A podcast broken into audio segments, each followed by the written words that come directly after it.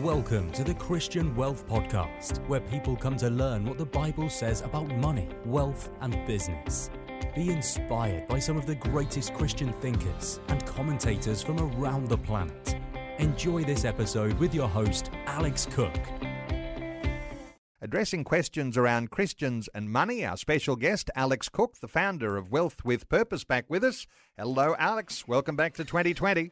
Hey, Neil. Great to be with you again.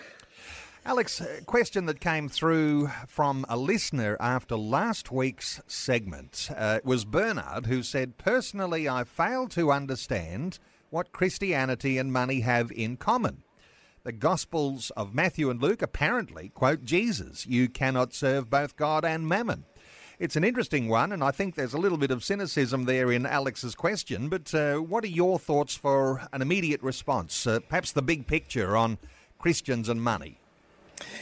Look, it's a fabulous question, and to be honest, I think it's probably almost the best question we've had all year because it's a, a, thing that does trouble a lot of people. You know, does Christianity and money mix, and isn't it a bit grubby and all this kind of thing? So, I, I really feel for where he's coming from, and I do understand the cynicism uh, that can drive that kind of uh, question. Uh, but in one sense, the answer is everything and nothing. So, on the one hand, we know as believers the only way to get saved is through Jesus Christ, through Him dying on the cross for us, and uh, and us accepting that message and turning to God and following Him.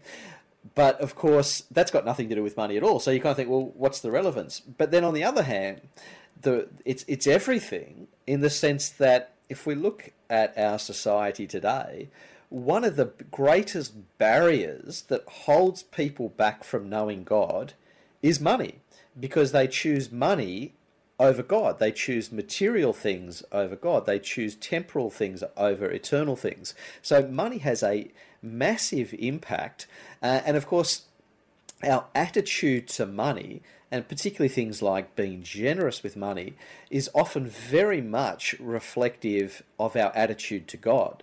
And so as I say, this is actually a it's a fantastic question because it is so critical uh, that we make sure that the way we handle money is is in accordance with the way uh, God would want us to do, and of course that we understand the role it plays in our life because it is the I would argue it's the ultimate heart issue, and interestingly, when you look at the Bible there are more than 2,350 verses on money, wealth, and possessions. Believe it or not, it's the most talked about issue. So it's not that it's necessarily core to Christianity. As I say, it's got nothing to do with where you be saved, but it can be a major barrier for people. And therefore, um, it's something that we need to absolutely address, and God talks about it so much. And in fact, so I think the question should really be why does the Bible actually talk so much about money? Um, because it's something uh, that we ultimately need to grapple with. And God talks about it so much simply because of the huge effect that it has on us. I mean, when we look around what's going on in the world at the moment, in the last 18 months, the devastating impact of the uh, virus, the economic impact it's had. You know, you've got people in the third world starving because they can't go to work, you've got people losing jobs, you've got all those things. So, money has a huge issue. And of course, Christians can respond by doing good with their money. They can actually solve these problems, we can actually sow into them not just through prayer. Prayer is obviously the starting point, but just through actual taking action and using our money to do good. So it's a fantastic. Say, Bernard, thank you for the question because it's a fabulous question and something that all Christians really need to to deal with uh, in their life because it reflects our attitude to God Himself. If we go back to Old Testament times in particular, and perhaps some commandments about God versus idols, the idea, you know, don't make any graven images, don't set up a whole bunch of uh, images that people bowed down and worship because there were idol worshippers through the Old Testament. So you've got this God versus idols. When we see that word mammon, M A M M O N in the scriptures, uh, it's more than just the idea of uh, a little bit of cold hard cash. That mammon has a bigger representative value, doesn't it, Alex? Absolutely. In fact, it's really a spiritual thing. In this, um, and, and, look, depending on which scholar you read, the way they'll unpack it is that mammon is almost a spirit in and of itself, and that you, and, and really, what I think it's saying is that when you fall in love with money, you start to serve it. I mean, Jesus' whole point in that particular passage was the fact that who are you going to serve ultimately? That's the question that Jesus is saying. Are you going to serve me, Jesus Christ, or are you going to serve money? Who are you going to serve? And, and he's making a very stark contrast because he's saying you've actually got to choose. Um, and I think the the problem with money and mammon, as, as you use, as and the, that's the that's the, the term that the King James version uses, is when you start serving mammon, you are worshipping a false god, which is idolatry, which is a sin. and so, this is why, as believers, we've got to be so careful with money. I mean, in fact, one of the main reasons that money is talked about so much in the Bible is because they're warning messages. They're actually saying, hang on a minute, your money, which is a good thing for the most part, can actually lead you down a dangerous path where you're actually starting to serve it and, and, uh, you're putting money above God. And I actually love, there's a passage in Deuteronomy, I think it's 8, verse 18, it says, Remember the Lord, for it is He who gives you the ability to gain wealth. And, and whereas I think in our society, what's happened is we've forgotten the Lord because of money. We, we've actually, we're so prosperous now, we've, we've forgotten it. And we've forgotten that it all comes from God in the first place.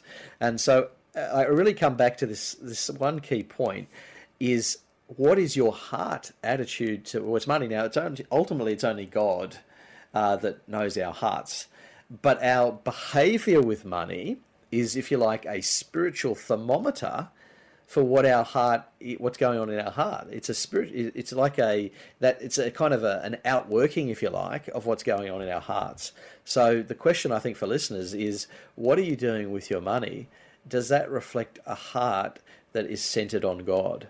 And that, I think, is a big challenge. Alex, because we are very consumer oriented here in Australia, and you might even argue we're quite materialistic because that's the culture we live in.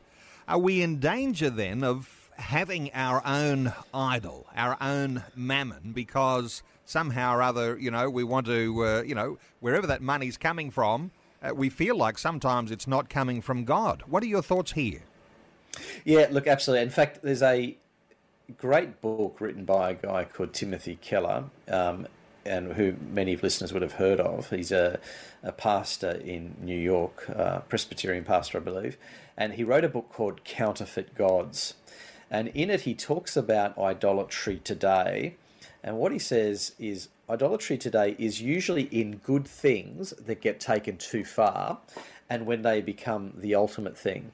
And, and on this program, we've talked about many issues in the past. So things like, you know, property ownership and buying shares, all these things. And I think in our culture, and as you say, it's materialistic. I think most people would acknowledge that. Um, but I think what tends to happen is we start to focus on things that are in and of themselves not bad things, but we then take them too far and, and they consume us. Uh, we fall in love with them and we start to serve them. And, and that is exactly what the Bible's warning us against. And that's why you know we need to guard our hearts and we need to be very aware of the fact that the, you know that the devil is you know firing arrows at us trying to and one of the things he'll use is he'll use money as a weapon against you. Either he'll enslave you in it through debt or he'll um, make you greedy or make you focused on yourself or fearful about money. There's all sorts of things he'll do by throwing this at you. And that's why uh, we need to be very aware that money is a tool for doing good. Um, it's a heart issue and we need to guard our hearts to make sure that we're serving god and not serving money, which is why I say it's such an important question. It's almost as though money has some sort of personality. And uh, I wonder whether you've got any thoughts around this. Probably takes this a, a level deeper. The idea that, you know, the money talks or the money has a hold on me. It's like money has something of a personality. And this choice between two personalities, God and this consumerist, materialist idea of mammon, there's a certain sense in which uh, money does persuasively move us in a different direction because it's like calling us, Alex. Yeah, and you're spot on, but it's it's also very subtle in the sense that we don't often realise that we've been stitched up. We don't realise that we've succumbed to it. Um, you know, as you say, it's got like a personality. We fall in love with it.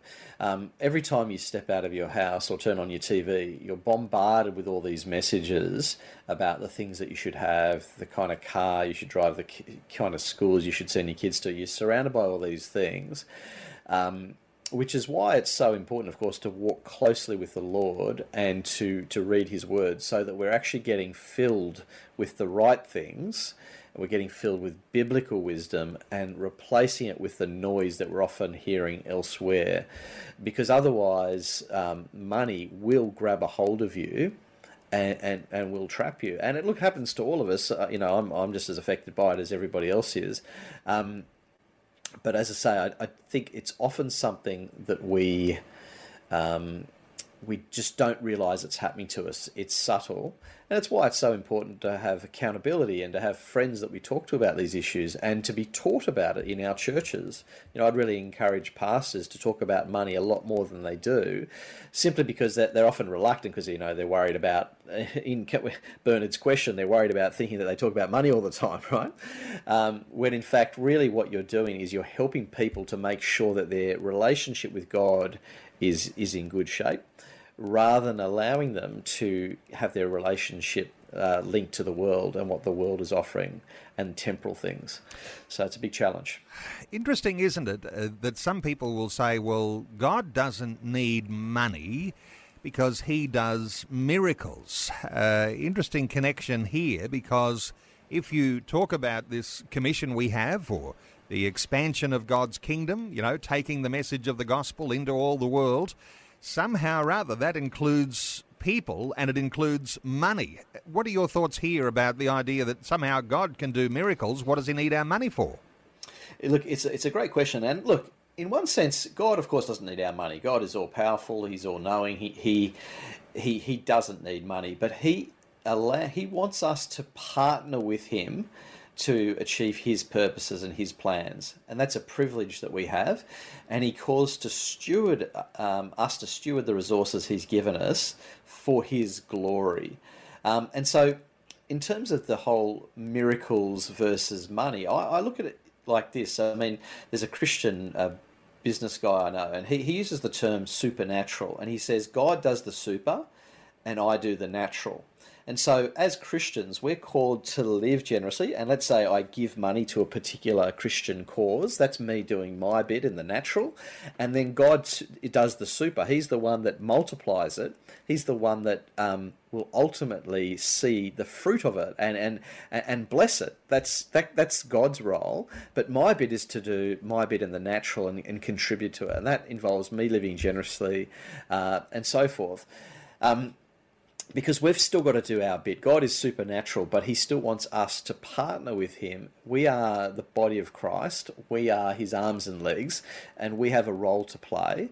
And ultimately, we'll be called to account for what we've done with our time, with our talent, and with our treasure. We'll be called to account. We have to give an account for what we've done. And so it's very important that we just don't say, oh, yes, we'll just pray about it and, and, miracles will happen. Yes, we do those things, absolutely. But we've also got to do our part and be obedient to, to God's word um, and step out in faith and live generously with what He's given us. And if we all understood those elements, those good elements of money, uh, the kingdom expansion no doubt would happen so much quicker. But there's a hmm. certain mm. sense here in which money also uh, causes division. What are your thoughts about uh, the way that we get divided on this? And uh, if we don't, we're not all on the same page, so things don't progress as quickly as they ought. Absolutely, and money is extremely divisive, and you see this in multiple contexts. So let's start with marriage. Um, if you look um, at, at, at, marriage, the number one cause of divorce is in in Australia is financial conflict So money can cause enormous division. Equally, by the way, if we have the, the mindset um, as a couple uh, that it's actually God's money and that we're called to steward it together, that'll actually help bring unity to it. Now, it doesn't mean you'll necessarily always agree on everything, but it, it puts the right focus around money and good stewardship. So there's division, as I say, within marriage in that context.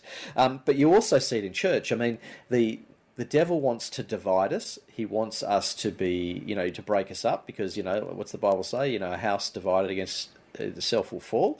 And so you see that in church life where the pastor says something, um, a handful of people in the church don't like what the pastor's said, and so either they leave or they, you know, I've heard terrible things where they say, "Oh, I'm just not going to give anymore because I don't agree with the pastor on this," and you hear these, you know, horrible things, and that's divisive, and it's exactly what you, when you do that, you're playing into the devil's hands, rather than doing the opposite, saying, "Well, how do we?" solve this? How do we bless it? How do we fix it? Um, and so forth. So money can be very, very divisive. Um, and hence the need to a make sure we guard our hearts, and hence the need to to adopt a process of unity, whether it's in marriage. And as I say, in marriage, to me, to, to keep, and I know this sounds a bit simplistic, but we've got to say, right, as a couple, we both acknowledge that everything God has given us is His. It's not His or hers. It's it's it's God's, and we're called to steward it for His glory. And how, as a couple, are we going to move forward and use what He's given us? Um, uh, to to serve him and to serve others. That's that's the challenge, and so we can't let money divide us. We've got to help it, use it as a tool um, for for doing good, and not let it um, break us apart. Alex, always great wisdom. And let me point listeners to connect with you, Alex, uh, founder of Wealth with Purpose, expert on money. And uh, you can connect with Alex through his website, wealthwithpurpose.com. Uh, there is free resources on that website, free ebooks, the My Toolkit. Get your budget in place, free videos, podcast content. You can follow Alex on Facebook and on Twitter. There's also a email address, askalex at wealthwithpurpose.com. And of course, if you have a question, uh, you might like to even register that question on today's post on Facebook, facebook.com forward slash vision radio. Alex Cook, great insights. Thanks so much for joining us today on 2020. Thanks, Neil. Always great to be with you.